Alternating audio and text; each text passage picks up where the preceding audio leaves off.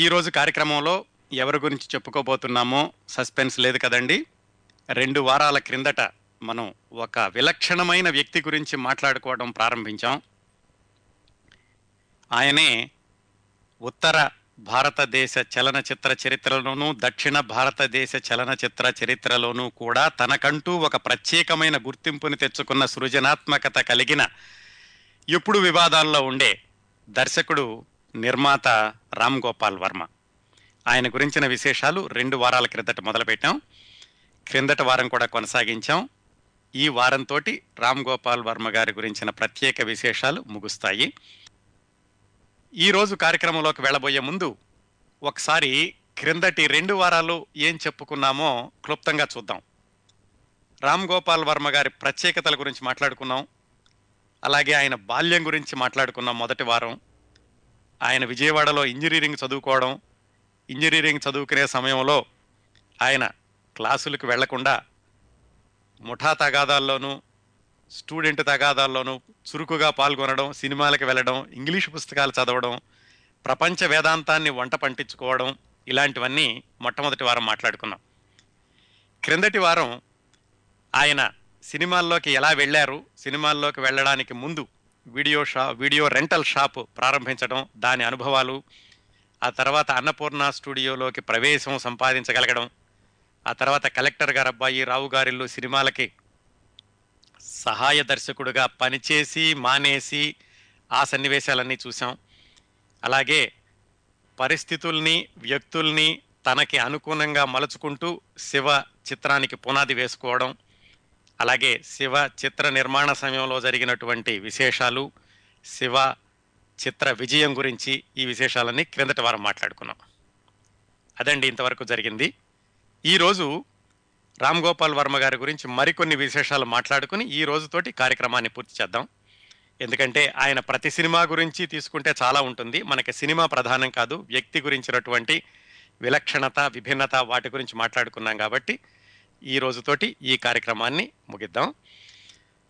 రామ్ గోపాల్ వర్మ ఆయన పేరే సంచలనం. ఆయన చేసే ప్రతి ప్రకటన వివాదాస్పదం. అనుకుంటాం కానీ నిజానికి ఆయన దృష్టితో చూస్తే ఏది వివాదం కాదు.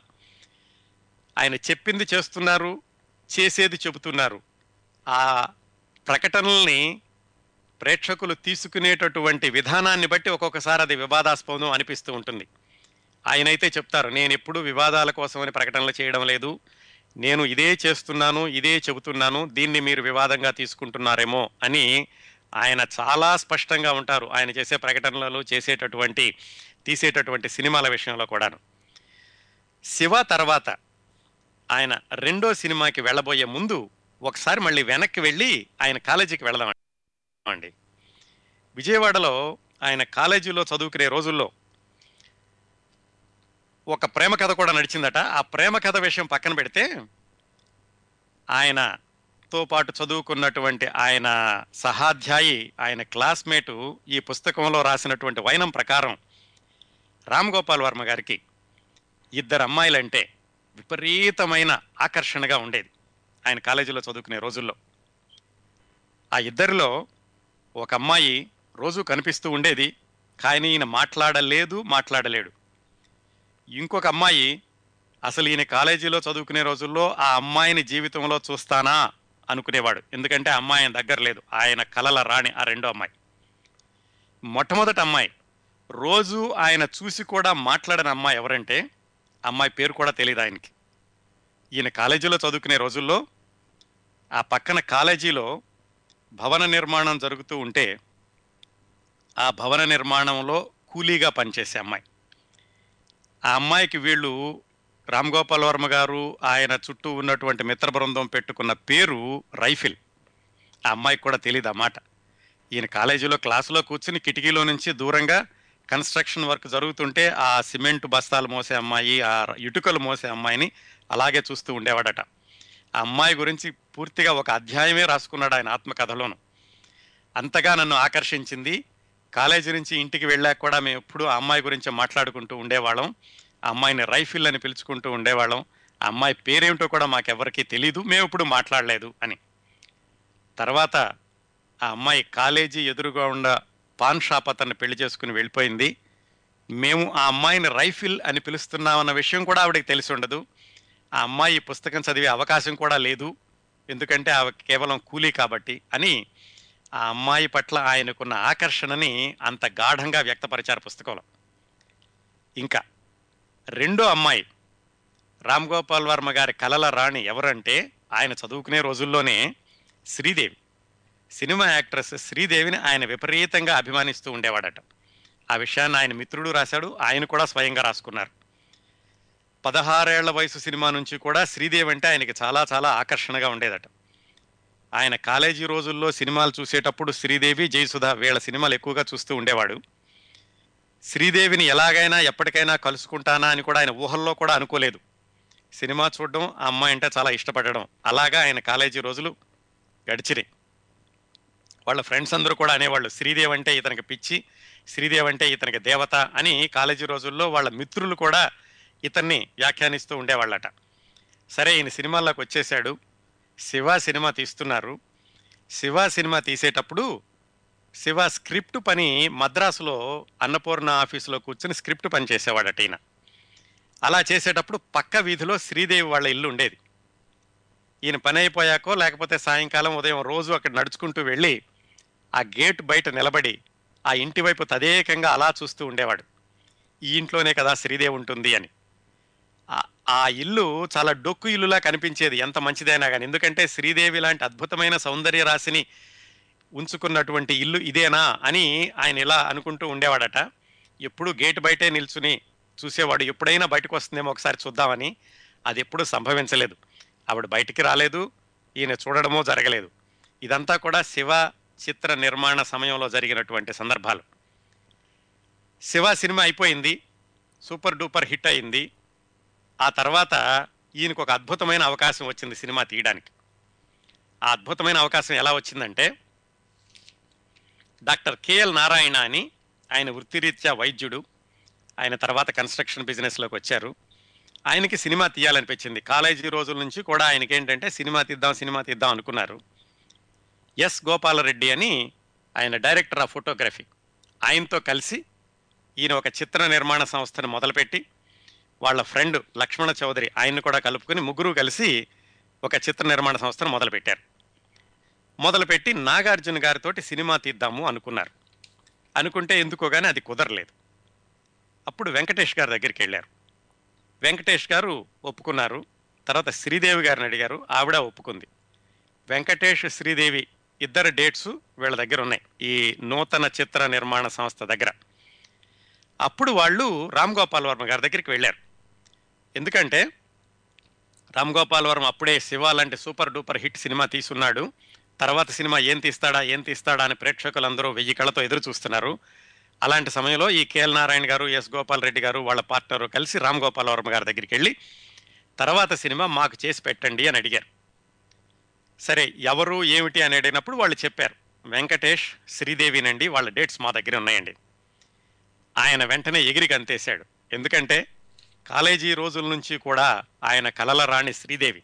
ఒకసారి చూస్తే చాలు అనుకుని ఆమె ఇంటి ముందు పడిగాపులు పడిగిన రోజుల నుంచి ఆమెతో సినిమా చేసేటటువంటి అవకాశం వచ్చిందనగానే ఆయన ఎగిరి గంతేశారు. సరే మీకేమైనా ఇంట్రెస్ట్ ఉందా అని అడిగారు అడిగారట ముందు ప్రొడ్యూసర్స్. అడిగితే మీకేమైనా పిచ్చా? ఆమెను ఒక్కసారి చూడడానికి నేను చచ్చిపోగలను. సినిమా సంగతి అటుంచండి. నేను ఆవిడ్ని కలుసుకోవడానికి చాలా ఆతృతగా ఉంది అని ఈయన సంసిద్ధతను వ్యక్తపరిచాక సరే ముందు శ్రీదేవి గారి కథ చెప్పాలి కదా? ముందు ఫస్ట్ మీటింగ్ కోసమని ఎస్ గోపాల్ రెడ్డి గారు రామ్ గోపాల్ వర్మ గారిని తీసుకుని మద్రాసు శ్రీదేవి గారి ఇంటికి వెళ్ళారు. ఆ వెళ్ళినటువంటి సందర్భాన్ని సన్నివేశాన్ని రామ్ గోపాల్ వర్మ గారు తన పుస్తకంలో చాలా వివరంగా ప్రతిక్షణం ఏం జరిగిందో రాసుకున్నారు. సాయంకాలం అయిందట వెళ్ళేసరికి వాళ్ళ అమ్మగారు వచ్చారు. ఎస్ గోపాల్ రెడ్డి గారు రామ్ గోపాల్ వర్మ గారు కూర్చున్నారు. వాళ్ళ అమ్మగారు ఎదురుగుండా ఆవిడ కబుర్లు చెప్తున్నారు. అమ్మాయి బొంబాయి వెళ్ళడానికి సిద్ధమవుతోంది. హడావిడిగా తొందరలో ఫ్లైట్కి వెళ్ళిపోవాలి ఇప్పుడేను అని వాళ్ళ అమ్మగారు కబుర్లు చెప్తున్నారట. కరెంటు పోయింది. రామ్ గోపాల్ వర్మ గారు ఆతృతగా చూస్తున్నారు. శ్రీదేవి ఎప్పుడు బయటకు వస్తుందా? మాట్లాడదాం. ఒక క్షణమైనా కనపడితే చాలన్నట్టుగాను శ్రీదేవి ఏవో సర్దుకుంటూ అటు ఇటు ఈ రూమ్లో నుంచి ఆ రూమ్లోకి వెళుతుంటే తళుక్కు తళుక్కుమని మెరుస్తున్నట్టుగా ఉంది అని రామ్ గోపాల్ వర్మ గారు భావించారు. మొత్తానికి కాసేపు అయ్యాక ఆ కొవ్వొత్తి వెలుతురులోనే శ్రీదేవి వచ్చి ఎదురుగుండా కూర్చుంది. ఈయన మొట్టమొదటిసారిగా ఒక దేవకన్యను చూస్తున్నట్టుగా ఆయన ఫీల్ అయ్యాడట. చూసి ఆవిడేదో ఒక రెండు మూడు మాటలు మాత్రం మాట్లాడి సరే మీరు కథ అంతా సిద్ధం చేసుకుని రండి నేను హడావిడిగా వెళ్ళిపోతున్నాను అని ఆవిడ వెళ్ళిపోయింది. రామ్ గోపాల్ వర్మ గారు మాత్రం ఆ మాయ నుంచి తేరుకోలేకపోయారు. శ్రీదేవిని చూసినటువంటి అద్భుతమైన క్షణం నుంచి ఆయన తిప్పు గుక్క తిప్పుకోలేక వాళ్ళ అమ్మగారితోటి చాలా వినయంగా మాట్లాడి ఎందుకంటే శ్రీదేవి గారు లాంటి అద్భుత సౌందర్య రాశికి కన్నతల్లి అన్న గౌరవంతో వాళ్ళ అమ్మగారితోటి మిగతా సంభాషణని ఆయన కొనసాగించారు. మొత్తానికి ఆ విధంగా మొట్టమొదటిసారిగా కాలేజీలో చదువుతూ ఉండగా ఎవరినైతే ఆయన కలల రాణిగా అభిమానించి ఆరాధిస్తూ ఉండేవాడో ఆ శ్రీదేవిని మొట్టమొదటిసారిగా చూడడం జరిగింది. ఆ శ్రీదేవిని చూసినటువంటి ఆకర్షణతోటి సంతృప్తితోటి ఆయన వచ్చి ఇంకా ఈ స్క్రిప్ట్ రాయడం మొదలుపెట్టారు క్షణక్షణం. క్షణక్షణం స్క్రిప్ట్ అసలు ముందు ఆ పేరు క్షణక్షణం అనుకోలేదు. ఆ కథ కూడా ఎలా తయారైందంటే శివ సినిమా ఎలాగైతే గనక ఆయన రెండు మూడు ఇంగ్లీషు సినిమాలని ఆయన కాలేజీలో జరిగినటువంటి సంఘటనల్ని అలాగే ఇంకొన్ని హిందీ సినిమాలని తీసుకుని శివ సినిమాని వండారో అలాగే క్షణక్షణం సినిమాని కూడా ఫౌల్ ప్లే అని రొమాన్సింగ్ ద స్టోన్ అని బర్డ్ ఆన్ ద వైర్ అని ఇలాంటి హాలీవుడ్ సినిమాల్లో అక్కడో సీను అక్కడో సీను అక్కడో సీను తీసుకుని మొత్తానికి ఈయన కథ అల్లుకున్నారు. అందుకే తర్వాత ఎవరైనా సరే క్షణ క్షణం సినిమా సినిమా చాలా అద్భుతంగా తీశారు అంటే నేను చాలా సిగ్గుగా ఫీల్ అవుతూ ఉంటాను. ఎందుకంటే అది నా సొంత కథ కాదు. ఇలా ఈ సినిమా ఇన్ని సినిమాలు చూసి నేను కలిపి ఆ కథ వండాను అని రాసుకున్నారు ఆయన చోట. మొత్తానికి ఆ విధంగా శ్రీదేవి సెంట్రిక్గా కథ అంతా రాసుకున్నారు ఆయన. కథ రాసుకున్నాక నిజానికి ఆ సినిమాకి ఏం పేరు పెడదాం అనుకున్నారంటే ముందు ఆ రైల్వే లగేజ్లో పెడుతుంది కదా అమ్మాయి తీసుకెళ్ళి ఆ, రౌడీలు ఇచ్చినటువంటి డబ్బులు. దానికోసమని ఆ luggage coupon number two three four అని ఉంటే దానికి టూ త్రీ ఫోర్ అనో త్రీ సిక్స్ వన్ అనో అలా పెడదాం అనుకున్నారు సినిమా పేరు. కొంచెం విలక్షణంగా ఉంటుందని. ఆ తర్వాత ఇరవై నాలుగు గంటలు నలభై ఎనిమిది గంటలు ఇలా పెడదాం అనుకున్నారు. ఎందుకంటే కథ అంతా అన్ని గంటల్లో జరుగుతుంది కాబట్టి. ఇలా కాకుండా పేరులోనే ఒక విధమైనటువంటి సస్పెన్స్ ఉండాలని చెప్పి క్షణక్షణం అనేటటువంటి పేరు పెట్టారు. ఇంకా ఈ సినిమాకి సంభాషణలు ఎలా రాశారు అలాగే తారాగణాన్ని ఎలా ఎన్నుకున్నారో మిగతా తారాగణాన్ని ఆ వివరాల్లోకి వెళ్ళబోయే ముందు ఒక శ్రోతతోటి మాట్లాడదాం. నమస్కారం అండి. నేను శివ మాట్లాడుతున్నాను ర్యాలీ నుంచి. బాగున్నారా? బాగున్నాను సార్ బాగున్నారు మీరు? యా.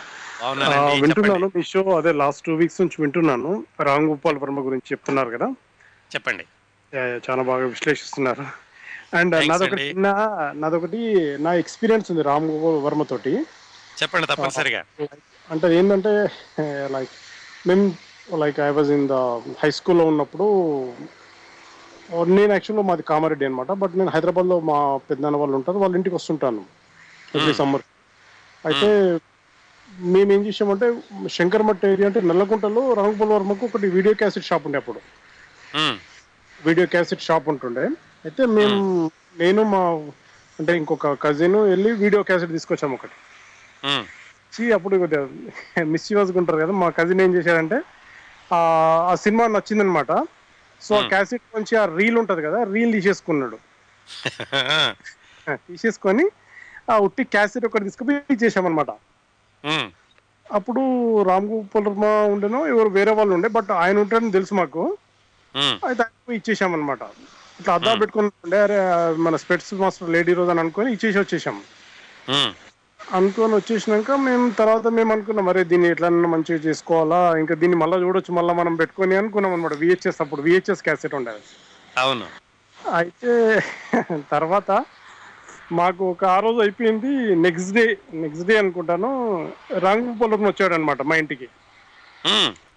వచ్చి ఆ ఎంటీ క్యాసెట్ బాబు మీరు క్యాసెట్ మర్చిపోయారు ఇది కూడా తీసుకోండి అని ఇచ్చేసి వెళ్ళిపోయాడు. ఆ, అంటే ఇక అంటే మేము అంటే నేను మా కజిన్ లేడు మా కజిన్ చేశాడు అది యాక్చువల్గా నాకు అంత డేర్ లేకున్నప్పటికీ అతను ఏం చేశాడంటే అది ఇచ్చేసి బాబు మీరు క్యాసెట్ మర్చిపోయారు ఇది కూడా తీసుకోండి యూజ్ అవుతుందని ఇచ్చేసి వెళ్ళిపోయాడు అనమాట లేదు అంకుల్ తెలియదు అని అంటే లేదు ఉంచుకో పర్లేదు అని చెప్పేసి ఇచ్చి- ఇచ్చేసి వెళ్ళిపోయాడు. అంటే నాకు చెప్తా ఉంటుంది గుర్తొచ్చింది నాకు. సో లాస్ట్ చాలా చాలా రోజుల తర్వాత మీకు తెలిసింది ఈయనే రామ్ గోపాల్ వర్మ అని. అంటే అప్పుడు వీడియో షాప్ ఉండే అతను స్పెట్స్ పెట్టుకొని ఉంటుండే అనమాట అవును. తర్వాత తెలిసింది ఇట్లా అంటే లైక్ మేబీ నేను యూఎస్కి వచ్చాక నాకు ఐడియా వచ్చింది అనమాట ఆయన రాంగోపాల్ వర్మ ఇట్లా క్యాసెట్ షాప్ ఉండే అని. అప్పుడు ఆ ఏరియాలో ఆయన ఒకటే ఉండనమాట షాపు ఈ శంకర్ మఠ్ నుంచి కోరంటి ఏరియా వరకు అంతా ఒకటి ఒకటే షాప్ ఉంటుండే అక్కడికి వెళ్ళి తెచ్చుకుంటుండే అనమాట. అంటే నా ఎక్స్పీరియన్స్ షేర్ చేసుకుంటాను. బాగుందండి. బాగుంది. గుడ్ ఎక్స్పీరియన్స్ సో ఆయన చిన్నప్పటి నుంచి కూడా విలక్షణంగా ఉండాలని కానీ ఇది కూడా ఒక ఉదాహరణ. వచ్చి మిమ్మల్ని కోప్పడి ఎందుకు ఇలా చేశారు అనుకుండా క్యాసెట్ కూడా మీకు ఇచ్చేసి వెళ్ళిపోయారు నన్ను ఇంట్లో వచ్చాడు వచ్చి బాబు మీరు ఈ క్యాసెట్ మర్చిపోయారు. ఇది కూడా తీసుకోండి యూజ్ అవుతుంది మీకు అని చెప్పి ఇచ్చేసి వెళ్ళిపోయింది ఏమో అంకుల్ నాకు తెలుసు కదా. లేదు అంకుల్ లేదు అన్నాను అన్నాను. లేదన్నా తెలియదు నాకు అని చెప్పాను నేను. పర్లేదమ్మా ఉంచుకో. మీ అన్నయ్య మీ కజిన్కి చెప్పేసేసి అని చెప్పి ఇచ్చేసి వెళ్ళిపోయాడు అతను. అదే. థ్యాంక్స్ అండి థ్యాంక్ యూ శివ గారు.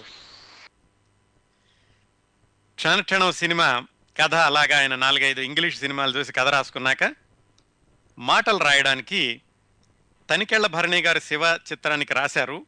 కానీ ఆయన ఆ సినిమా తర్వాత నటుడిగా బాగా బిజీ అయిపోవడంతో ఆ రోజుల్లోనే ఇంకా బాగా డిమాండ్ ఉన్నటువంటి రచయిత సత్యానంద్ గారు. సత్యానంద్ గారి దగ్గరికి వెళ్ళారు. సత్యానంద్ గారు అప్పటికే చాలా కొన్ని వందల సినిమాలకు రాశారు. విజయవంతమైన సినిమాలకు రాశారు.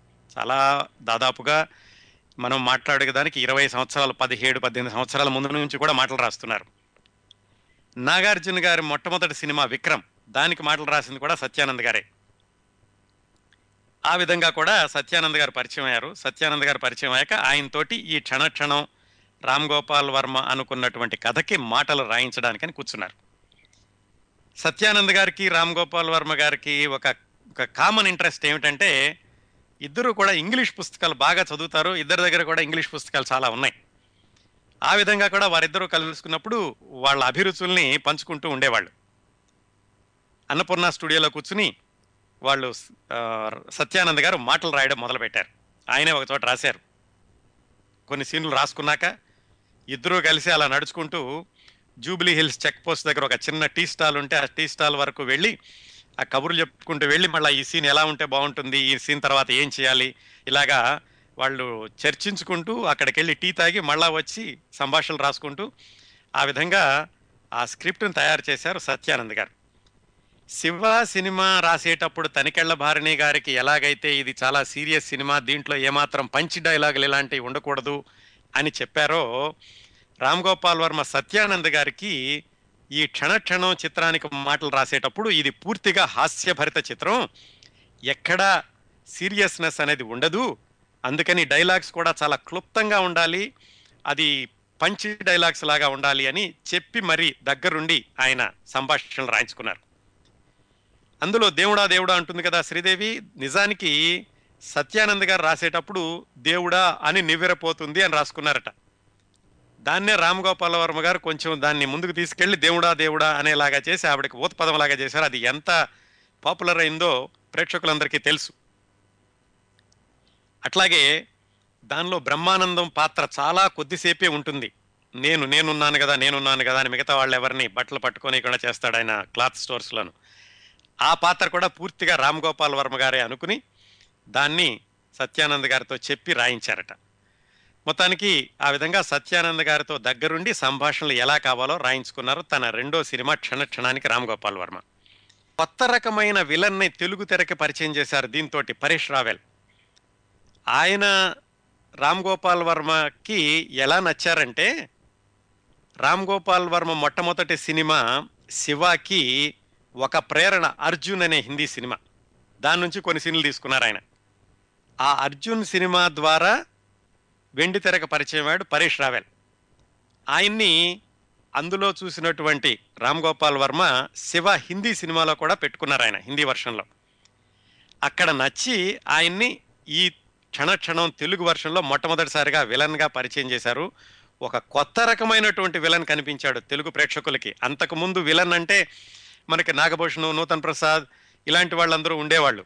అలాంటిది ఈ కొత్త రకమైనటువంటి విలనిజాన్ని అమాయకత్వాన్ని కలబోసిన విలనిజాన్ని తెలుగు తెరకు పరిచయం చేస్తూ పరేష్ రావల్ని ఆయన తెలుగు ప్రేక్షకుల ముందుకు తీసుకొచ్చారు.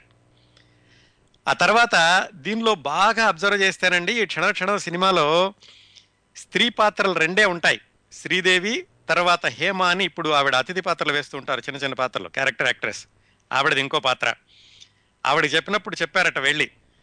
ఏమండి మీకు ఇందులో సెకండ్ హీరోయిన్ పాత్ర ఉంది అని. శ్రీదేవి ఉన్న సినిమాలో సెకండ్ హీరోయిన్ అంటే మరి ఎవరైనా చాలా ఎగ్జైటింగ్గా ఫీల్ అవుతారు కదా? ఆవిడ కూడా అలాగే అనుకుని సెట్స్కి వచ్చారు. సెట్స్కి వచ్చాక రెండు మూడు సీన్లు అయిపోయాక మీద అయిపోయింది అన్నారు ఇదేమిటంటే సెకండ్ హీరోయిన్ కదంటే అవునండి ఈ సినిమాలో ఇద్దరే స్త్రీ పాత్రలు ఉంటాయి అందులో ఒకళ్ళు శ్రీదేవి రెండో వాళ్ళు మీరు. అందుకని మీరు సెకండ్ హీరోయిన్ చెప్ అని చెప్పామని వాళ్ళు ఏదో సరదాగా జోక్ చేశారట. ఆ విధంగా మిగతా వాళ్ళందరూ సెట్ అయ్యారు. ఇంకో విభిన్నమైనటువంటి పాత్ర ఉంటుందండి. దీంట్లో మీరు సరిగ్గా చూస్తే శ్రీదేవి అద్దెకున్న ఇంట్లో ఒక ముసలతను ఉంటాడు. వాచ్మెన్ ముసలతను ఉంటాడు. అతను నా బర్త్డే బయటకు వెళ్దాం భోంచేద్దాం అంటుంటాడు. అతను ఒరువిరిల్ కృష్ణారావు అని మా మరో చరిత్ర అనే సినిమాలో వేశాడు. కావాలని ఆయన్ని పట్టుకుని తీసుకొచ్చి ఆ పాత్రకి పెట్టారు. అలా విభిన్నమైన పాత్ర అని చూపించడానికి కొత్త నటులు ఉండి వాళ్ళతోటి వైవిధ్యమైనటువంటి నటన చూపించడం వల్ల కూడా ఈ సినిమాకి ఒక వింత అందం వచ్చింది ఈ క్షణ క్షణానికి ఆ విధంగా నటీనటులందరూ సిద్ధమయ్యాక సంగీతం. మనం శివ సినిమా గురించి మాట్లాడుకున్నప్పుడు చెప్పుకున్నాం. రామ్ గోపాల్ వర్మ గారు రావు గారిల్లు సినిమాకి కొద్ది కాలం అసిస్టెంట్ డైరెక్టర్గా పనిచేసినప్పుడు అక్కడ ఒక సంగీత దర్శకుడితోటి పరిచయం అయ్యింది. ఆయనకి శివ సినిమా కథ వినిపిస్తూ నేను గనక ఈ సినిమా దర్శకత్వం చేస్తే మీరు నాకు సంగీతం చేసి పెడతారా అనడం ఆయన చెప్పడం ఇలాంటివన్నీ జరిగినాయి. కానీ శివ సినిమాకి ఇళయరాజా గారిని ఎంచుకోవడంతో రామ్ గోపాల్ వర్మ ఆ ఫ్రెండ్కి ఇవ్వలేకపోయాడు. ఎవరికైతే మాట ఇచ్చాడో ఆయనే కీరవాణి. అందుకని ఈయన రెండో సినిమా క్షణ క్షణానికి కీరవాణి గారిని సంగీత దర్శకుడిగా పెట్టుకోవడం జరిగింది. క్షణ క్షణంలో పాటలు ఎంత హిట్ అయ్యాయో శ్రోతలకి మళ్ళీ చెప్పాల్సిన అవసరం లేదు కదా? నిజానికి ఈ క్షణ క్షణం సినిమా వచ్చేటప్పటికి కీరవాణి గారు పది సినిమాలకి సంగీతం చేశారు. కాకపోతే మొట్టమొదటిసారిగా మెలోడీని మాస్ని క్లాస్ని అందరినీ ఒప్పించే మెలోడీని చేసిన సినిమా క్షణ క్షణం దాంతో ఆయనకి చాలా పేరు వచ్చింది. సినిమా రిపీటెడ్ రన్లో ప్రేక్షకులు మళ్ళీ మళ్ళీ చూడడానికి కూడా కీరవాణి గారి సంగీతం ఎంతో దోహదం చేసింది. ఇందులో ఒక్క పాట తప్ప మిగతావన్నీ కూడా సిరివెన్నెల సీతారామ శాస్త్రి గారు రాశారు. జుంభారే అనే పాట ఉంటుంది. అదొక్కటే వెన్నెల కంటే అని ఆయన రాశారు. ఈ పాటలన్నింటినీ కూడా మధుమలై ఫారెస్ట్కు వెళ్ళి అక్కడ చాలా పాటలు అక్కడ కంపోజ్ చేశారట. శ్రీదేవి గారితో ఒక పాట పాడిద్దామని ముందు నుంచే అలా చెప్పి రాయించుకుని శ్రీదేవి గారితో పాట పాడించారు. అది కూడా చాలా ఒక విభిన్నమైనటువంటి క్రేజ్ తీసుకొచ్చింది ఈ సినిమాకి. ఈ విధంగా సినిమాకి సంబంధించినటువంటి ఈ పునాది కార్యక్రమాలన్నీ అయ్యాక షూటింగ్ మొదలైంది. మొట్టమొదటి షాట్ మీకు ఆకాశంలో చంద్రుడు కనిపిస్తూ ఉంటాడు. ఆ సీన్ తీయడానికని చాలా కష్టపడి సెంట్రల్ కోర్ట్ అపార్ట్మెంట్స్ అని ఉంది సోమాజిగూడలో. అక్కడ ప్రతి పౌర్ణమి రోజున రాత్రిపూట పన్నెండింటి నుంచి తెల్లవారుజామున మూడింటి వరకు అక్కడ చాలా కష్టపడి ఆ షాట్లు తీయడం చిట్ట చివరికి ఎన్నిసార్లు తీసినప్పటికీ అది నచ్చక మళ్ళా సారథి స్టూడియోలో ఎదురుగుండా మళ్ళా ఒక గుంట తీసి అక్కడ కెమెరా పెట్టి పైనుంచి తీసి మొత్తానికి ఆ రెండు కలిపి మనకు చూపించారు. ఎందుకు చెప్తున్నానంటే మనం చూసేది అక్కడ ఒక క్షణమైనా కానీ తెర వెనకాల ఎంత కష్టపడతారు అలాగే రామ్ గోపాల్ వర్మ గారు విభిన్నత కోసం ఎంత కష్టపడ్డారు అని చెప్పడానికి ఈ చిన్న ఉదాహరణ చెప్పాను. ఆ తర్వాత ఈ సినిమాని చిట్ట చివరిలో రైలు పరిగెత్తుతూ ఉంటుంది పరిగెత్తుతూ ఉంటే పట్టాల మీదకి వెళుతుంది చుట్టూతా ఉన్నటువంటి గుడిసెలు అవన్నీ ధ్వంసం అవుతాయి. ఇలాంటి సీన్లన్నీ కూడా వీళ్ళు నంద్యాల బొగద దిగువ మెట్ట అని ఒంగోలు దగ్గర అక్కడ తీశారు. అక్కడ తీసినప్పుడు శ్రీదేవి గారికి ఉన్నటువంటి క్రేజ్ గురించి ఆయన రాసుకున్నారు. ఎంత ఇదిగా ఉండేదంటే అక్కడ ట్రావెలర్స్ బంగ్లాలో శ్రీదేవి గారుకి బస ఏర్పాటు చేశారు. ఆ ట్రావెలర్ బంగ్లా చుట్టూతా ఎప్పుడు జనాలు ఉండేవాళ్ళట. ఆవిడ ఒక్కసారైనా బయటకు వస్తే చూద్దామని. యాభై మంది పోలీసులు ఒక వంద మంది లోకల్ వాళ్ళు వీళ్ళందరూ కూడా ఆ బంగ్లా చుట్టూతా కాపలా ఉండేవాళ్ళట ఆవిడకి. అలాగే షూటింగ్ స్పాట్లో అందరూ ఉన్నప్పుడు శ్రీదేవి కారు వస్తోంది అని తెలియడం ఎలాగంటే విపరీతమైన దుమ్ము లేపుకుంటూ వచ్చేది. ఎందుకంటే ఆ కారు చుట్టూత అందరూ అభిమానులందరూ పరిగెత్తుతూ ఉండేవాళ్ళట. ఇంత క్రేజీగా ఉండేది ఆ రోజుల్లోనే శ్రీదేవి గారికి. ఆవిడతో సినిమా తీయడం అనేది నాకు ఒక కళ లాంటిది అని ఆయన రాసుకున్నారు. అలాగే ఈ సినిమాలో శ్రీదేవి వెంకటేష్ మీద పాటలు చిత్రీకరించేటప్పుడు వాళ్ళు డ్యాన్స్ చేసేటప్పుడు కూడా డ్యాన్స్ డైరెక్ట్ ఈయనేమో ఒక షాట్ అయిపోగానే ఫెంటాస్టిక్ బ్రహ్మాండంగా ఉంది అనేవాడట. డ్యాన్స్ మాస్టర్ ఏమో లేదండి మళ్ళీ తీయాలనేవాడట. సరే రెండో షాట్ తీసాక ఈయన బ్రహ్మాండంగా ఉంది అనేవాడట రామ్ గోపాల్ వర్మ. డ్యాన్స్ మాస్టర్ ఇంకా మళ్ళీ తీయాలనేవాడు. ఈయనకి అర్థం కాలేదు ఇదేంటి బాగుంది కదా డ్యాన్స్ మాస్టర్ మళ్ళీ మళ్ళీ తీయాలంటున్నాడు ఏంటి అని ఆయన అడిగితే డ్యాన్స్ మాస్టర్ చెప్పాడట రామ్ గోపాల్ వర్మ గారు మీరేమో శ్రీదేవిని చూసి కట్ కట్ అంటున్నారు నేను వెంకటేష్ని చూస్తున్నాను అందుకని వాళ్ళిద్దరికీ కుదరట్లేదని వెంకటేష్ మూలాన్ని నేను మళ్ళా మళ్ళా చేస్తున్నాను మీరు శ్రీదేవినే చూస్తూ అది బాగుంది బాగుంది అంటున్నారు అని రామ్ గోపాల్ వర్మ గారికి చెప్పి మళ్ళా మళ్ళా తీసి ఎలాగైతే ఆ పాటలన్నీ అద్భుతంగా వచ్చేలాగా చేశారు. ఆ విధంగా శ్రీ రామ్ గోపాల్ వర్మ గారి డ్రీమ్ ప్రాజెక్ట్ లాగా ఈ సినిమాని ఆయన ఎంతో ఇష్టపడి చాలా విభిన్నంగా ఉండాలని తీశారు. సినిమా మొత్తం యాభై ఐదు రోజులే తీశారు కానీ పూర్తి అవ్వడానికి దాదాపుగా సంవత్సరం పట్టింది. అందుకనే శివ సినిమాకి ఈ క్షణక్షణం సినిమాకి రెండు సంవత్సరాలు గ్యాప్ వచ్చింది మధ్యలో ఎందుకంటే ఈ షూటింగ్ జరుగుతున్నప్పుడు మధ్యలోనే శ్రీదేవి గారి నాన్నగారు ఆసుపత్రి పాలవడం ఆయన చనిపోవడం దానివల్ల ఇది వాయిదా వేయడం. ఇందువల్ల మొత్తం యాభై ఐదు రోజులు కానీ ఆ రోజులన్నీ కలిపి ఒక సంవత్సరం పాటు నడిచింది అది. చివరికి పంతొమ్మిది వందల తొంభై ఒకటి అక్టోబర్ తొమ్మిదిన అంటే శివ విడుదలైన దాదాపు రెండు సంవత్సరాలకి దాదాపు ఖచ్చితంగా రెండు సంవత్సరాలకి ఈ క్షణక్షణం సినిమా విడుదలైంది. ప్రేక్షకులందరూ కూడా ఆ శివ సినిమాని గుర్తుపెట్టుకుని రామ్ గోపాల్ వర్మ ఇంత బ్రహ్మాండంగా తీశాడు శివ సినిమాని. ఈ రెండో సినిమాలో ఇంకెంత అద్భుతంగా తీస్తాడో అని చెప్పేసి వాళ్ళందరూ ఒక విధమైనటువంటి ఎక్స్పెక్టేషన్తో వచ్చారు. ఆ అంచనాలకి భిన్నంగా ఈయన పూర్తిగా విభిన్నంగా ఇదొక సరదా సినిమాగా సస్పెన్స్ సినిమాగా తీసేటప్పటికి ప్రేక్షకులు జీర్ణించుకోలేకపోయారు. ఇదేమిటి? ఇదేదో చాలా చాలా యాక్షన్ మూవీ ఓరియంటెడ్ మూవీగా ఉంటుంది అనుకున్నాము ఈ సీరియస్ సినిమాలో హాస్యం వాళ్ళు సరిగా ఆస్వాదించలేకపోయారు. మొట్టమొదటిసారి ఈ సినిమా విడుదలైనప్పుడు. అయినప్పటికీ వైజాగ్ హైదరాబాదుల్లో వంద రోజులు ఆడింది. ఇంకో ఆరు కేంద్రాల్లో యాభై రోజులు ఆడింది. కాకపోతే ఈ చిత్రం యొక్క ప్రత్యేకత ఏమిటంటే మొట్టమొదటిసారి కాకుండా రిపీటెడ్ రన్లో అంటే రెండోసారి మూడోసారి విడుదలైనప్పుడు ఇంకా బాగా ఆడింది. అది చాలా తక్కువ సినిమాల విషయంలో ఇలా జరుగుతుంది. మొట్టమొదటిసారి అపజయం పొంది మళ్ళా విడుదల చేసినప్పుడు అది విజయం సాధించడం అనేది చాలా తక్కువ సినిమాల విషయంలో జరుగుతుంది. క్షణక్షణం విషయంలో అదే జరిగింది. అంటే రామ్ గోపాల్ వర్మ గారు చాలా ముందుకు వెళ్ళి ఆలోచించి చాలా ఒక విభిన్నమైన సినిమాని ఆయన ముందే తీసేశాడు తొంభై ఒకటిలో. అందుకని బహుశా ప్రేక్షకులు అర్థం చేసుకోలేదేమో ఒక రెండు మూడు సంవత్సరాల తర్వాత మళ్ళీ ఆ సినిమాని అర్థం చేసుకున్నారేమో. అందుకని రెండోసారి మూడోసారి ఆడినప్పుడు దానికి మంచి ఆదరణ వచ్చింది. ఇప్పటికి కూడా రామ్ గోపాల్ వర్మ గారు తీసినటువంటి మంచి సినిమాల్లో ఒకటి క్షణ క్షణం అని ఆదరించేటటువంటి ప్రేక్షకులు ఆ సినిమాకున్న అభిమానులు చాలామంది ఉన్నారండి. ఇంకొక రికార్డ్ ఏమిటంటే ఈ రామ్ గోపాల్ వర్మ గారి రెండో సినిమాకి నంది అవార్డ్స్ కూడా చాలా వచ్చినాయి. ఉత్తమ నటిగా వచ్చింది ఉత్తమ ఛాయాగ్రాహకుడిగా వచ్చింది ఉత్తమ దర్శకుడిగా వచ్చింది స్క్రీన్ ప్లే రచయితగా వచ్చింది రామ్ గోపాల్ వర్మకి ఉత్తమ ఎడిటర్గా ఇన్ని నంది అవార్డులు వచ్చినాయి. దీనిలో విశేషం ఏమిటంటే శివ సినిమాకి ఆయన ఉత్తమ నూతన దర్శకుడు ఉత్తమ దర్శకుడు. రెండు అవార్డులు ఎలాగైతే గెలుచుకున్నారో మళ్ళా వెంటనే రెండో సినిమా కూడా ఉత్తమ దర్శకుడు ఉత్తమ స్క్రీన్ ప్లే రైటర్ అవార్డు గెలుచుకున్నారు. వరుసగా ఉత్తమ దర్శకుడు నంది అవార్డు పొందిన అతి కొద్ది మంది దర్శకుల్లో బహుశా రామ్ గోపాల్ వర్మ గారు ఒకలేమో ఆ విధంగా ప్రభుత్వం యొక్క గుర్తింపు దక్కింది క్లాస్ సినిమా అన్న పేరు వచ్చింది తర్వాత తర్వాత అది మాస్ కూడా బాగా చేరువయ్యింది. అంత విభిన్నంగా రెండో సినిమాని తీసి ముందులో ఇబ్బంది పడినప్పటికీ ఆ తర్వాత రామ్ గోపాల్ వర్మ గారి మంచి సినిమాల జాబితాలో క్షణ క్షణాన్ని కూడా ప్రేక్షకులు హృదయపూర్వకంగా అంగీకరించారు చేర్చారు. అవండి రామ్ గోపాల్ వర్మ గారి రెండో సినిమా క్షణక్షణం విశేషాలు. సాధారణంగా ఏమిటంటే మొట్టమొదటి సినిమా విపరీతంగా ప్రజాదరణ పొంది ఘన విజయం సాధించాక ఆ దర్శకుడి మీద అంచనాలు విభిన్నంగా ఉంటాయి. రామ్ గోపాల్ వర్మ గారు ఏమిటంటే ఆయనకున్నటువంటి విలక్షణమైన ఆలోచన దృష్ట్యా మళ్ళా శివ లాంటి సినిమా కాకుండా విభిన్నంగా ఉండాలని ఈ సినిమా తీశారు. మొట్టమొదటిసారిగా ప్రేక్షకులు అంతగా ఆదరించకపోయినప్పటికీ రెండోసారి మూడోసారి దాన్ని బాగా ఆదరించారు.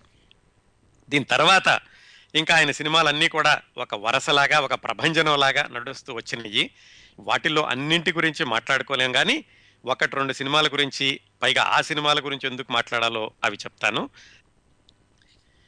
రామ్గోపాల్ వర్మ గారి ప్రకటనలు ఆయన భావాలు ఎంత విభిన్నంగా విలక్షణంగా ఉంటాయో ఆయన ప్రశ్నలు సమాధానాలు కూడా అంత విభిన్నంగా ఉంటాయి. కానీ తరచు చూస్తే చాలా సున్నితంగా పరిశీలిస్తే కనుక వాటిల్లో కూడా చాలా వాస్తవాలు ఆచరణీయమైనటువంటి విషయాలు చాలా ఉంటాయి. ఆయన ఒకసారి అడిగారు ఏమండి మీరు ఇంత డేరింగ్గా డాషింగ్గా ఉంటారు? ఈ డేరింగ్నెస్ డాషింగ్నెస్ అనేది చిట్ట చివరి శ్వాస వరకు ఉంటాయని మీరు అనుకుంటున్నారా అని అడిగారు ఎవరు. అంటే ఎన్ని రోజులు ఇంత డేరింగ్గా డాషింగ్గా ఉండగలరు అని అడుగు అని అడిగితే తుది శ్వాస గురించి లెక్క చేయనంత కాలం ధైర్యం సామర్థ్యం ఎక్కడికి పోవు అని సమాధానం చెప్పారు ఆయన. అంటే తుది శ్వాస గురించి లెక్క చేయనంత కాలం ఎప్పుడూ కూడా మనిషికి ఈ ధైర్యం సామర్థ్యం అనే ఎప్పుడు తగ్గుతాయి అంటే రేపేమవుతుందో ఇది చేస్తే ఇంకేమైనా అవుతుందేమో మనం ఎంతకాలం ఉంటామో ఇది చేస్తే ఫెయిల్ అవుతామేమో ఇలాంటి భయాల వల్ల ధైర్యం సామర్థ్యం తగ్గుతాయి. అలా కాకుండా తుది శ్వాస గురించి ఆలోచించొద్దు. జీవితం అనేది ఎప్పుడైనా వెళ్ళిపోయేదే. కానీ ఎప్పుడో వెళ్ళిపోతామని ఇప్పటి నుంచే భయపడడం మానేస్తే ధైర్యం సామర్థ్యం ఎప్పటికీ పోవు అని చెప్పారు. నిజమే కదండి అది? అందరూ చెప్పే మాట ఆయన చెప్పింది కూడాను. ఆ విధంగా చూస్తే ఈయన ఎంత విలక్షణంగా చెప్పిన కానీ వాటన్నిటిలో కూడా ప్రాక్టికాలిటీ చాలా కనిపిస్తూ ఉంటుంది. ఇంకొక శ్రోతతోటి మాట్లాడదాం. హలో అండి హలో చిరంతరావు గారు. నా పేరు అనిల్ అండి. అనిల్ గారు బాగున్నారా? మ్మ్, బాగున్నానండి. మీరు ఎలా ఉన్నారు? బాగున్నానండి. ఎక్కడి నుంచి మాట్లాడుతున్నారు అనిల్ గారు? నేను బ్రూకింగ్ సౌత్ డకోటా అండి. South Dakota. చెప్పండి అనిల్ గారు. ఎందుకంటే రామ్ గోపాల్ వర్మ గారి గురించి మాట్లాడుతుంటే యాక్చువల్గా నాకు ఇష్టమైన వ్యక్తుల్లో ఆయన ఒకళ్ళు. అంటే ఆయన మాట్లాడే విధానం చాలా సందర్భాల్లో ప్రాక్టికాలిటీకి దగ్గరగా ఉంటుందేమో వాస్తవానికి జీవితంలో దగ్గరగా కనిపిస్తుంది. ఆయన కొంచెం వినేటప్పుడు అడమెంట్గా ఉన్నా మీరు చెప్పినట్టు దాన్ని కొంచెం ఆలోచిస్తే ఆయన నిజంగా వాస్తవానికి దగ్గరగా మాట్లాడుతున్నట్టు అనిపిస్తూ ఉంటుంది ఆయన చాలా వరకు ఆయన భావజాలం. నాకు నా ఇష్టం పుస్తకం చదివాను నేను. దానిలో కూడా ఆయన రాసే విధానం ఆయన భావాలు పంచే విధానంలో బాగా అనిపించింది నాకు అది. షేర్ చేసుకున్నాను సో అది ధైర్యం అనేది ఎలా వస్తుంది అన్నదానికి ఆయన చెప్పింది. అట్లాగే ఇంకోసారి అడిగారు ఆయన్ని ఏంటి మీరు తీసిన సినిమాలు ఏమైనా తప్పులు చేశారా సినిమాలు? అంటే మూడు తప్పులు చేసి మూడు సినిమాలు తప్పు చేశాను. శివ రంగీల సత్య ఈ మూడు సినిమాలు తీయకుండా ఉండాల్సింది నిజానికి సూపర్ హిట్ అయిన సినిమాలు ఆ మూడును. ఎందుకంటే ఆ మూడు సినిమాలతోటి పోల్చి మిగతా సినిమాలన్నింటినీ తక్కువ చేసి రామ్ గోపాల్ వర్మ సరిగా తీయట్లేదు అంటున్నారు. ఆ మూడు సినిమాలు తీయకుండా ఉంటే నాకు ఇచ్చడానికి ఉండే కాదేమో అని ఆయన సరదాగా చెప్పారనుకోండి. కానీ నిజానికి ఆ మూడు సినిమాలు సూపర్ హిట్. ఈ కార్యక్రమంలో చిట్ట చివరి దశకి ప్రవేశించామండి. ఇంకొక రెండు కోణాలు చూసి రామజ రామ్ గోపాల్ వర్మ గారి జీవితంలో ఈ కార్యక్రమాన్ని ముగిద్దాం. ఒకటి ఏమిటంటే ఇలాంటి విభిన్న విలక్షణ మనస్తత్వం రావడానికి రామ్ గోపాల్ వర్మ గారి మీద ప్రభావం కలిగించినటువంటి వ్యక్తులు ఎవరు సాధారణంగా చిన్నప్పుడు తల్లిదండ్రులు ఆ తర్వాత ఫ్రెండ్స్ టీచర్సు పెరిగినటువంటి పరిస్థితులు చదివిన పుస్తకాలు ఎదురైన అనుభవాలు ఇలాంటివన్నీ కూడా మనిషి వ్యక్తిత్వాన్ని తీర్చిదిద్దుతాయి కదా? రామ్ గోపాల్ వర్మ గారు కూడా చిన్నప్పటి నుంచి పుస్తకాలు బాగా చదవడం కాలేజీలో ఈ గ్యాంగ్ వార్స్లోకి వెళ్ళడం వీటన్నిటితోటి ఒక విధమైన ఆలోచన విధానం ఆయనకు వచ్చింది. అంతేకాకుండా ఈయన్ని అతి తీవ్రంగా ప్రభావితం చేసిన వ్యక్తి ఈయన కాలేజీలో ఒక ఫ్రెండ్.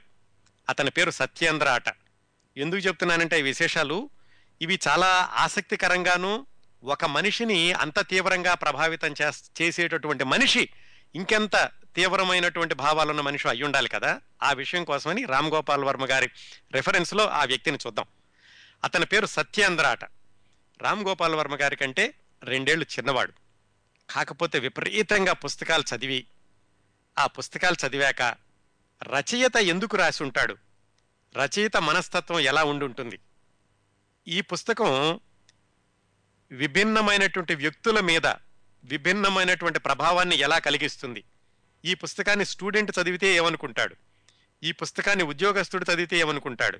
ఈ పుస్తకాన్ని మహిళలు చదివితే ఏమనుకుంటారు? ఇలాగా ఇన్ని కోణాల్లో విశ్లేషిస్తూ ఉండేవాడట. ఎవరు? రామ్ గోపాల్ వర్మ గారి కంటే రెండేళ్ళు చిన్నవాడైన సత్యేంద్ర అన్న అతను. అతనే రామ్ గోపాల్ వర్మ గారికి ఈ పాశ్చాత్య వేదాంతాన్ని ఇంగ్లీషు పుస్తకాల్లో ఉన్నటువంటి వేదాంతాన్ని ఇలా దీనంతటినీ కూడా రామ్ గోపాల్ వర్మకి పరిచయం చేసింది ఈ సత్యేంద్ర అన్న రెండు సంవత్సరాల చిన్నవాడు రామ్ గోపాల్ వర్మ కంటే. ఎంత విభిన్నంగా ఉండేవాడంటే ఈ సత్యేంద్ర అన్నతను అతని తెలివితేటలకి చుట్టుపక్కలున్న మిత్రులే కాకుండా ఉపాధ్యాయులు కూడా భయపడుతూ ఉండేవాళ్ళట. అతను ఎప్పుడైనా సందేహం అడగడానికి పాఠం జరుగుతున్నప్పుడు సందేహం అడవడానికి లేచి నిల్చుంటే మాస్టర్లు భయపడిపోతూ ఉండేవాళ్ళట. ఏం ప్రశ్న అడుగుతాడో? ఇతనికి ఎలా సమాధానం చెప్పాలా అని. అలాగే పాఠం జరిగేటప్పుడు ఏదో తెల్ల కాగితం మీద బరుకుతూ ఉండేవాడట. అంటే ఆ పాఠంలో జరిగేటటువంటి సారాంశాన్నంతటిని ఆయన క్లుప్తంగా రాసుకుంటూ ఉండేవాడట. ఒకవేళ పాఠం జరిగేటప్పుడు ఆ పాఠం తనకి అర్థం కాకపోయినా ఆల్రెడీ అర్థమైపోయిందనుకున్నా మాస్టర్కి సరిగ్గా తెలియకుండా చెబుతున్నాడని వచ్చినా హఠాత్తుగా మధ్యలో లేచి వెళ్ళిపోయేవాడట. ఏమాత్రం భయపడకుండా క్లాస్ మధ్యలో వెళ్ళిపోయేవాడు. ఇంగ్లీష్ పుస్తకాలు విపరీతంగా చదివి ఆ ఇంగ్లీష్ పుస్తకాల్లో ఉన్నటువంటి భావాన్ని రామ్ గోపాల్ వర్మ గారికి పదే పదే ఎక్కిస్తూ ఉండేవాడు. ఒకసారి వీళ్ళిద్దరూ కలిసి కోమా అనే సినిమాకి వెళ్ళారు. అంటే ఈ సత్యేంద్ర అన్నతను ఎంత విభిన్నంగా ఆలోచించడం రామ్ గోపాల్ వర్మకి నేర్పాడు లేదా రామ్ గోపాల్ వర్మ ఆయన దగ్గర నుంచి నేర్చుకున్నాడు అనడానికి ఒక ఉదాహరణ ఆయనే చెప్పారు. కోమా అన్న సినిమాకి వెళితే దాంట్లో హీరోయిన్ ఒక శవాలని భద్రపరిచేటటువంటి గదిలో చిక్కుకుపోతుంది. ఆ చుట్టూతా ఏమిటంటే శవాలు వేలాడదీసి ఉంటాయి ఈ అమ్మాయి అక్కడ ఉంటుంది. అందరూ భయపడతారు. సాధారణంగా ఆ పాత్ర భయపడుతూ ఉండంటే ప్రేక్షకులు కూడా భయపడుతూ ఉంటారు. కాకపోతే సత్యేంద్ర ఏం చేసేవాడట? ఆ శవాల గురించి మాట్లాడాట ఆ శవం చూడు ఎప్పుడో బతుకున్నప్పుడు అది కూడా ఒక మనిషే కదా. అమ్మాయో అబ్బాయో అయి ఉండాలి కదా. అవి కూడా ఒకప్పుడు మంచి జీవితమే గడిపి ఉంటాయి కదా. ఇట్లాగా అక్కడ ప్రధానమైనట్టు ఆ దృశ్యంలో ప్రధాన పాత్ర అమ్మాయి భయపడ్డం శవాలను చూసి. కానీ ఇతను ఆ శవాల గురించి ఆలోచించి శవాల వెనకాల ఏమై ఉంటుంది వాళ్ళు ఎప్పుడు చనిపోయి ఉంటారు ఎందుకు వాళ్ళని తీసుకెళ్ళేదు ఇలాంటివన్నీ ఆలోచిస్తూ అవన్నీ రామ్ గోపాల్ వర్మ గారితో పంచుకుంటూ ఉండేవాడట. అంత విభిన్నంగా ఆలోచించి తీవ్రంగా ఆలోచించేటువంటి వ్యక్తి ఆ సత్యేంద్ర. ఇంకోసారి వీళ్ళు ఏదో ఒక పాపిలాన్ అనే సినిమాకి వెళ్ళారట ఆ సినిమా మధ్యలో వాళ్ళ మాస్టర్ ఒక ఆయన కనపడ్డాడు. క్లాసులు ఎగ్గొట్టేసి పరీక్షలు చదువుకోకుండా సినిమాకి ఎందుకు వచ్చారని ఆయన కోపడతాడేమోనని వీళ్ళు భయపడుతూ మొత్తానికి ఆయన తప్పించుకోలేకపోయారు.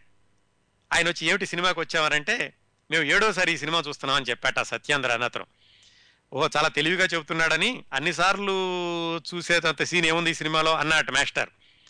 మీకు లేదు సార్ చూసే వాళ్ళని బట్టి ఉంటుంది ఈ సినిమాలో గొప్పతనం ఏంటనేది అని చెప్పాట ఈయన. ఓహో అంత గొప్పతనం ఉంటే అంత అర్థం కా అంత అంత అర్థం కాలేదా నీకు ఇన్నిసార్లు చూస్తున్నావు? అన్నాడట ఆయన. ఇన్నిసార్లు చూడడానికి అర్థం కాకపోవడం కాదండి. మీరు రోజు భోజనం ఎందుకు చేస్తున్నారు? నేను అందుకే ఈ సినిమా అన్నిసార్లు చూశాను అన్నాడు. ఇంకా ఆయనే సమాధానం చెప్పలేకపోయాడు అనుకోండి. అంత విభిన్నంగా అంత తీవ్రంగా ఆలోచిస్తూ ఉండేవాడు ఆ సత్యేంద్ర అన్నతను ఒక వీళ్ళిద్దరూ రామ్ గోపాల్ వర్మ మొదట రెండు మూడు సంవత్సరాల్లో ఆయన హాస్టల్లో సరిగ్గా చదవకపోయేసరికి బయటికి పంపించి ఆయన వేరే రూమ్లో ఉన్నాడని కూడా చెప్పుకున్నాం కదా. అక్కడ ఆ రూమ్లో ఉన్నప్పుడు కూడా ఈయన రూమ్మేట్గా ఉండేవాడు ఈ సత్యేంద్ర అన్నతను ఒకసారి రామ్ గోపాలవరం వర్మ వెళ్తుంటే ఆ సత్యేంద్ర అతను చెప్పులు తెగిపోయి కుట్టించుకురా అని ఇచ్చాడట. ఇస్తే రామ్ గోపాల్ వర్మ చాలా ఫీల్ అయ్యాడట. ఇదేమిటి నన్ను చెప్పులు కుట్టించుకురమ్మంటున్నాడు అని. అంటే వెంటనే ఆ సత్యేంద్ర అన్న అతను ఒక క్లాస్ తీసుకున్నట. నేను నా వాచినో రేడియోనో ఇస్తే నువ్వు రిపేర్ చేయించుకొచ్చేవాడివి కదా. చెప్పులు అనేసరికి నువ్వు చాలా ఎఫెండ్ అయ్యావు. ఎందుకు నీకు చెప్పులంటే అంత చిన్న చూపు? మన చేతుల కంటే తల కంటే కాళ్ళు చాలా తక్కువ అని నీ అభిప్రాయమా? ఆ కాళ్ళను రక్షించేవి చెప్పులు. చెప్పుల్ని ఒకవేళ చెప్పులకి మట్టి అంటుకుంటోంది ఆ మట్టిని నీ చేతులతో తీసుకెళ్ళాలని నువ్వు అనుకుంటుంటే గనక మట్టి అంటే ఏమిటి? ప్రపంచంలో ఉండే నూట రెండు మూలకాల కలయిక వల్ల ఏర్పడిందే ఈ మట్టి.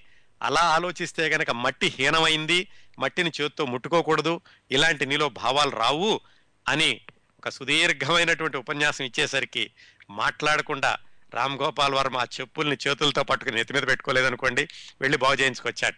అంత విభిన్నమైనటువంటి ఆలోచన సరళి ఉన్న ఆ సత్యేంద్ర అన్న మిత్రుడు రామ్ గోపాల్ వర్మ మీద చాలా తీవ్రమైనటువంటి ప్రభావాన్ని చదువుకునే రోజుల్లో కలిగించాడు. అంతా అయిపోయింది.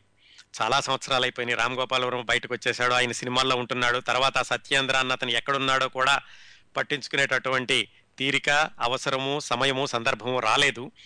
కాకపోతే ఆయన ఈయన్ని ఈయన్ని ప్రభావితం చేసేటటువంటి తీరు చూశాక రామ్ గోపాల్ వర్మకి చాలా భయం వేసేదట ఎందుకంటే సత్యేంద్ర ముందు నుంచున్న ప్రతిసారి కూడా నేను చాలా చిన్నవాణ్ణి నాకు చాలా జ్ఞానం లేదు ఇతని నుంచి చాలా నేర్చుకోవాలి అనేటటువంటి ఒక ఇన్ఫీరియారిటీ కాంప్లెక్స్ ఉండేది సత్యేంద్ర ముందు. అందుకని భయపడుతూ ఉండేవాడిని అతనితో మాట్లాడడానికి.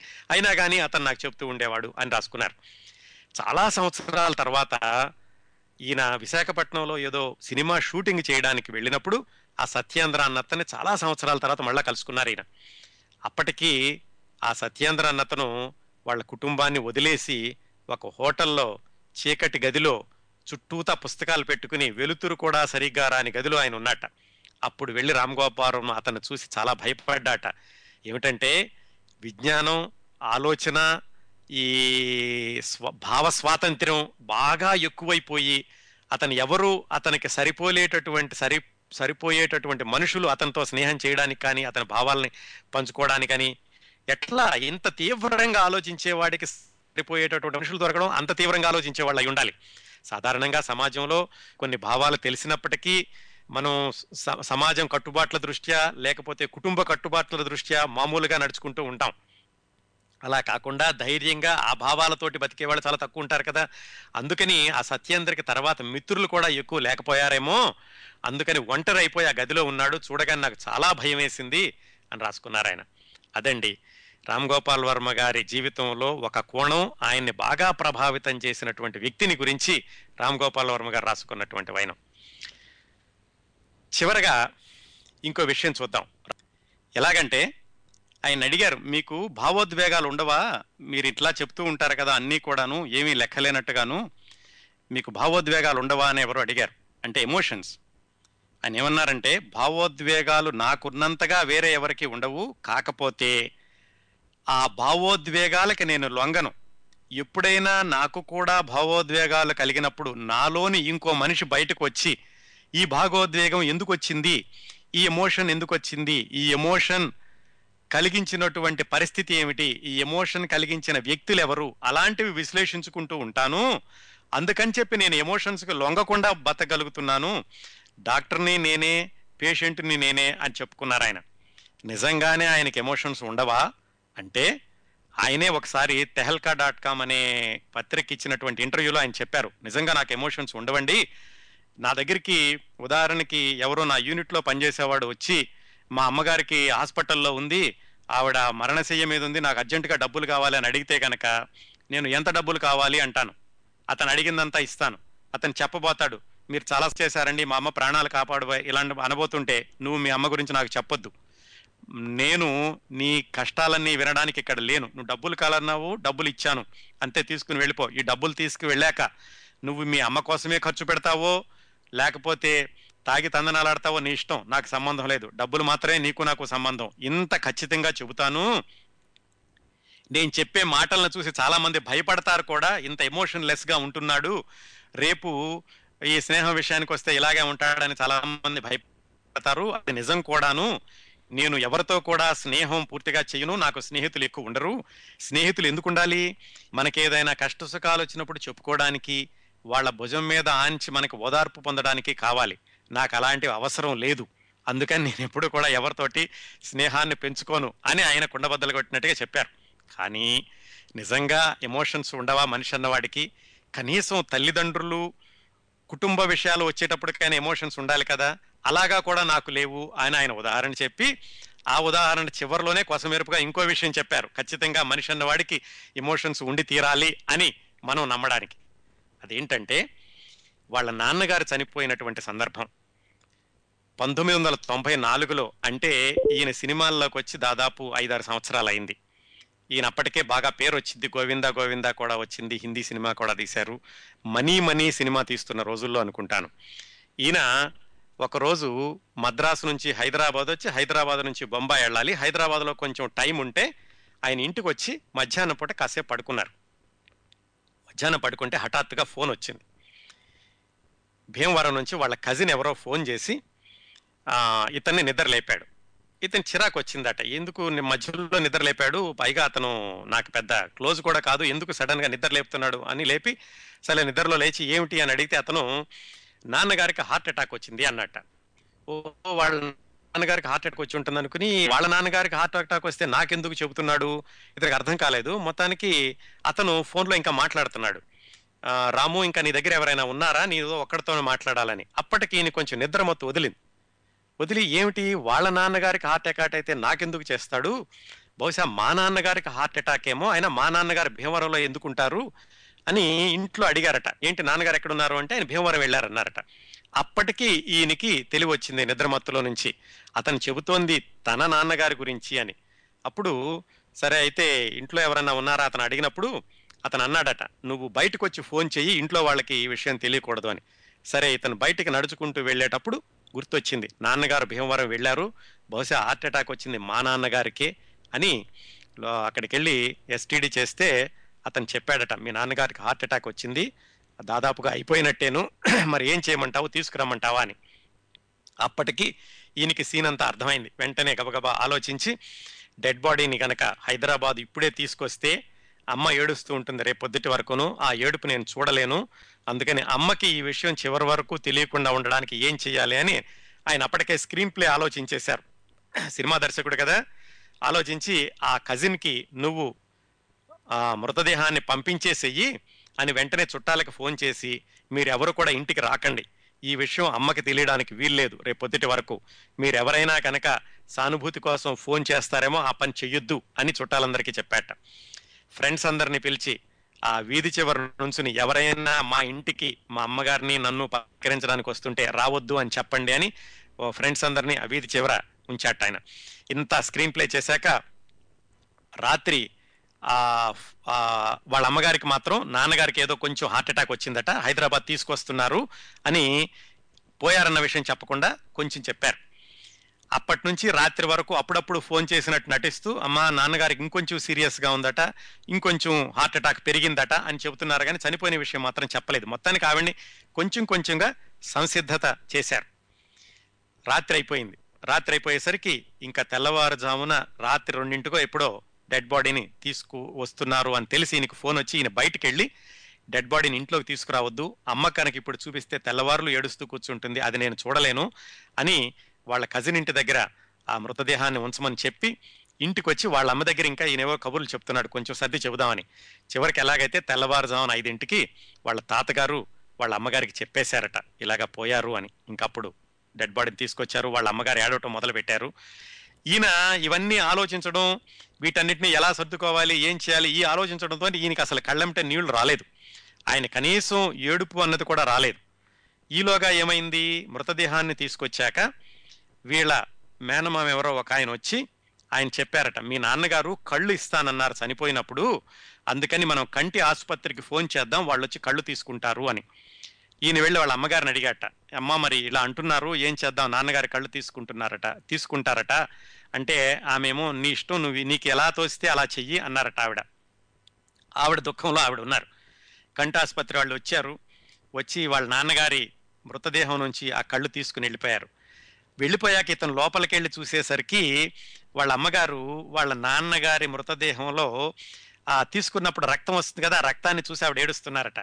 అప్పుడు గుర్తొచ్చింది తనకి. ఏమిటంటే వాళ్ళ అమ్మగారు అంటుండే వాళ్ళట వాళ్ళ నాన్నగారిని ఆ నాన్నగారి కళ్ళు బాగుంటాయి ఆ కళ్ళు చూసే నేను పెళ్ళి చేసుకున్నాను ఆ కళ్ళల్లో ఎంతో ఆకర్షణ ఉంటుంది అని. అంత సెంటిమెంటల్గా ఉండే అమ్మగారికి ఇష్టమైనటువంటి నాన్నగారి కళ్ళు నేను చాలా వాస్తవంగా ఆలోచించి తీసుకెళ్ళపో తీసుకెళ్ళిపోండి అని చెప్పి అమ్మకి దుఃఖం ఎక్కువ చేశానేమో అని అప్పుడు ఆయన బాధపడ్డారట కానీ అప్పటికి కూడా ఏడవలేదు. ప్రాక్టికల్గా ఆలోచించాను కానీ అమ్మ తరఫు నుంచి నేను ఆలోచించలేకపోయాను అని అనుకున్నారట. ఆ సమయంలోనే ఆయన దగ్గర పనిచేసేటటువంటి అసిస్టెంట్ డైరెక్టర్లు వాళ్ళు వచ్చినప్పుడు కృష్ణవంశీ గారు వచ్చి వచ్చి ఈయన పలకరించడానికి వచ్చారు. ఈయన అటువైపు నాన్నగారి మృతదేహం ఉంది మిగతా ఏర్పాట్లన్నీ చేస్తున్నారు. కృష్ణవంశీని చూసి మనీ మనీ డబ్బింగ్ ఎంతవరకు వచ్చింది అని అడిగారట. అంటే కృష్ణవంశీ రాము గారు నాన్నగారు ఈ పరిస్థితిలో ఉన్నారంటే నువ్వెందుకు ఏడుస్తావు? పోయింది మా నాన్నగారు. ఏడుపు వస్తే నాకు రావాలి అని ఏమాత్రం ఎమోషన్స్ లేనట్టుగా కృష్ణమో కృష్ణవంశీ గారిని ఆ సినిమా విషయాలు అడిగి మొత్తానికి అదంతా అయిపోయింది ఆ రోజు కార్యక్రమం. ఆ తర్వాత ఆ పదకొండో రోజు అప్పుడు జరిగేటటువంటివి కూడా వద్దు అని వాళ్ళ అమ్మగారికి ఈయన నచ్చ చెప్పడానికి ప్రయత్నించారట. అప్పుడే మొదటిసారిగా వాళ్ళ తమ్ముడు వాళ్ళ చెల్లెలు ఏడవటం విని మొట్టమొదటిసారిగా వాళ్ళు ఏడవటం విన్నాను. ఇంట్లో ఇప్పుడు ఏడ్చేవాళ్ళు కాదు. అప్పటికి కూడా నాకేమీ అనిపించలేదు నాన్నగారు పోయిన విషయం. ఇంతవరకు బాగానే ఉంది. నేను ఎమోషన్స్ లేను నేను ఎమోషన్స్ లేని మనిషిని ఆయన చెప్పినటువంటి ప్రకటనకి ఇవన్నీ సమర్థించేలాగానే ఉన్నాయి ఆయన చెప్పినటువంటి సందర్భాలు. ఇదంతా జరిగిపోయాక పది సంవత్సరాలకి ఈయన అప్తక్ చెప్పన్ అనే సినిమా డిస్కషన్స్కి నానా పటేకర్ ఇంట్లో ఉంటే ఆ సినిమాలో ఏదో సందర్భం గురించి డిస్కస్ చేస్తూ పది సంవత్సరాల క్రిందట మా నాన్నగారి విషయంలో ఇలా జరిగింది. మా అమ్మగారికి ఎంతో ఇష్టమైనటువంటి నాన్నగారి కళ్ళను తీసుకెళ్ళమని చెప్తే మా అమ్మగారు నాన్నగారి మృతదేహం కళ్ళ చుట్టూ వచ్చే రక్తాన్ని చూసి ఏడ్చారు అనే ఆ సీన్ని మళ్ళా ఆయన ఇంకోసారి చెప్పి అప్పుడు భోరమని ఏడ్చేశాడట అప్పుడు ఆయన రాసుకున్నారు నా జీవితంలో ఇది పెద్ద ఫ్లాప్. మా నాన్నగారు పోయినప్పుడు ఏడవలేకపోయాను. పది సంవత్సరాలకి ఆ సంఘటన యొక్క తీవ్రత ఏమిటి అనేది తెలిసి అందరి ముందు నేను బోరుమని ఏడ్చేశాను అని. ఇప్పుడు చెప్పండి మనిషి అన్న వాడికి ఎమోషన్స్ అనేవి ఉంటాయి. కాకపోతే అవి బయటపడేటటువంటి సందర్భం కొంతమందికి వెంటనే అవ్వచ్చు కొంతమందికి కొన్ని సంవత్సరాలు అవ్వచ్చు. రామ్ గోపాల్ వర్మ గారు కూడా ఇలాంటి వాటికి అతీతుడు కాడు అనడానికి ఆయనే చెప్పుకున్నటువంటి ఈ సందర్భం ఒక ఉదాహరణ. That is Ram Gopal Varma. అంతకంటే ఎక్కువ చెప్పలేమండి. ఇంకా చాలా సందర్భాలు ఉన్నాయి. ఇందాక ఒక శ్రోత చెప్పినట్టుగా ఆయన కొంచెం తలబిరుసుగా చెప్పినట్టు పుల్లవిరుపుగా చెప్పినట్టు కుండబద్దలు కొట్టి చెప్పినట్టు ఉంటాయి కానీ సూక్ష్మంగా బాగా ఆలోచిస్తే చాలా విషయాల్లో ప్రాక్టికల్గా అనుసరించగలిగిన అనుసరించదగిన అటువంటి విషయాలు చాలా కనిపిస్తాయి. రామ్ గోపాల్ వర్మ గారు చేసే ప్రకటనల్లో కానీ చెప్పే విషయాల్లో కానీ తీసిన సినిమాల్లో కానీ వివాదాలు లేవా అంటే వివాదాలు చాలా ఉన్నాయి. వివాదాలు ఉండబట్టే ఆయన గురించి ఇంతసేపు మాట్లాడుకోగలుగుతున్నాం. మొత్తానికి మనిషిని చూసే కోణాన్ని బట్టి దాంట్లో మంచిని తీసుకోవచ్చు వివాదాన్ని తీసుకోవచ్చు. రామ్ గోపాల్ వర్మ గారి గురించి తనికెళ్ళ భరణి గారు రాసినటువంటి ఈ వాక్యాలతో రామ్ గోపాల్ వర్మ గారి గురించిన కార్యక్రమాన్ని ముగింపుకి తీసుకొద్దాం. ఆయన ఏం రాశారంటే రామ్ గోపాల్ వర్మ ఒక అల్టిమేట్ ఎనర్జీ రామ్ గోపాల్ వర్మ ఒక పదబంధ ప్రహేళిక అంటే ఒక పజిల్ రామ్ గోపాల్ వర్మ మాట మీద నిలబడని హరిశ్చంద్రుడు. రామ్ గోపాల్ వర్మ ఎంతో మందిని ప్రేమించే రామచంద్రుడు. రామ్ గోపాల్ వర్మ చిత్రమైన చిత్రాల ఫ్యాక్టరీ రామ్ గోపాల్ వర్మ ఎవడికి అర్థం కాని విచిత్రమైన మిస్టరీ. రామ్ గోపాల్ వర్మ ఒక abstract poetry Ram Gopal Varma Indian సినిమాకి డాక్యుమెంటరీ రామ్ గోపాల్ వర్మ ఒక శివుడు ఒక దెయ్యం ఒక చరిత్ర. దట్స్ ఆల్ అన్నాడు ఆయన. ఎవరు ఎన్ని చెప్పినప్పటికీ ఎవరు ఎన్ని విమర్శించినప్పటికీ చెయ్యాలనుకున్నది చేసేసే తెంపరితనానికి చేసేదే చెప్పి చెప్పేదే చేసే ఆయన బహిరంగ వ్యక్తిత్వానికి ఏదో ఒక విషయం మీద ఏదో ఒక మాట అని ఎప్పుడు వివాదాల్లో వ్యక్తిగా నిలిచే ఆయన తుంటరితనానికి అన్నింటికీ మించి ఇటు తెలుగు సినిమాకి అటు హిందీ సినిమాకి దర్శకత్వం అంటే ఒక కొత్త శైలిని సరళిని నేర్పిన రామ్ గోపాల్ వర్మ సృజనాత్మకతకి తప్పని కొత్త శైలిని సరళిని నేర్పిన రామ్ గోపాల్ వర్మ సృజనాత్మకతకి తప్పనిసరిగా మనం అభినందనలు తెలియచేయాలి.